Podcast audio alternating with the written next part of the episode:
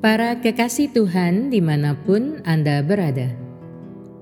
Kita berjumpa lagi dalam Kencan dengan Tuhan, edisi hari Rabu 11 Mei 2022. Dalam Kencan kita kali ini, kita akan merenungkan ayat dari surat Ibrani bab 10 ayat 24. Dan marilah kita saling memperhatikan supaya kita saling mendorong dalam kasih dan dalam pekerjaan baik.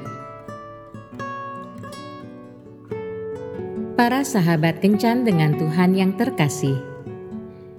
H.G. Spafford, seorang penulis lagu rohani, It is well with my soul, atau Nyamanlah Jiwaku, menuliskan lagu ini ketika ia sedang melintasi lautan Atlantik.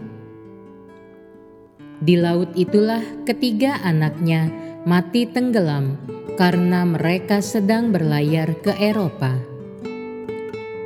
Cobaan yang dialami Spafford memang luar biasa karena beberapa tahun kemudian ia kehilangan putranya yang meninggal karena sakit.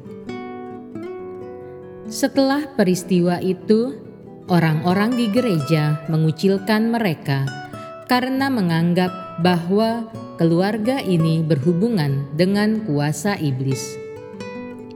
Mereka mengatakan bahwa kejadian yang begitu buruk itu tidak mungkin terjadi kalau keluarga Spafford tidak mengikatkan diri dengan kuasa kegelapan.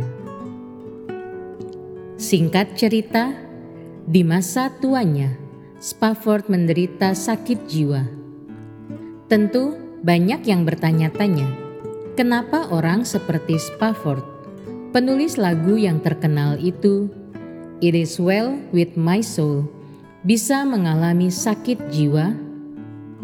Manusia punya keterbatasan.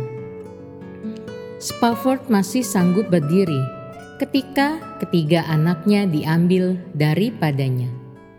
Kemudian disusul lagi dengan kematian seorang anaknya yang lain. Ia tabah menerima semua itu.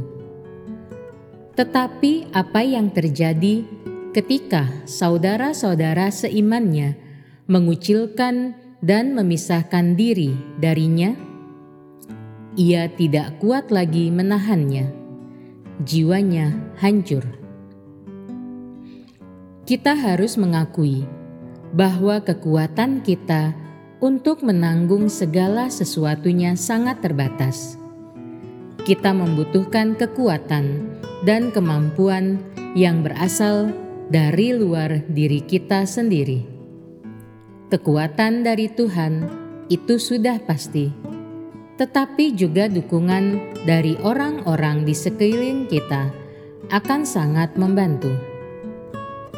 Beberapa orang yang berhasil dalam dunia usaha maupun pelayanan menyaksikan bahwa mereka bisa seperti itu karena dukungan orang-orang di sekeliling mereka.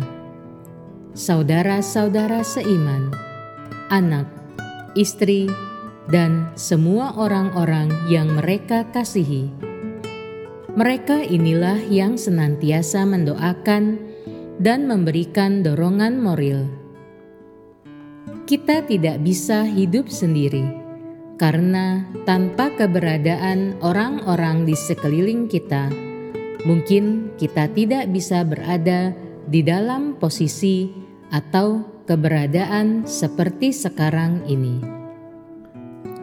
Selain itu, kita pun harus menyadari bahwa keberadaan diri sebagai anggota tubuh Kristus adalah untuk menopang, mendorong, menguatkan, dan menghibur satu sama lain agar mereka tetap kuat berdiri. Ditolak dan dikucilkan oleh saudara-saudara seiman yang seharusnya merangkul dan menguatkan sangatlah menyakitkan. Kekuatan seseorang bisa hilang karenanya. Oleh karena itu, kuatkanlah sesama kita dan bukan mengucilkannya. Tuhan Yesus memberkati. Marilah berdoa.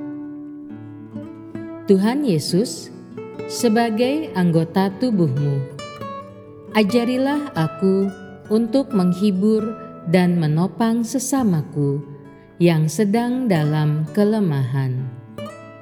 Amin.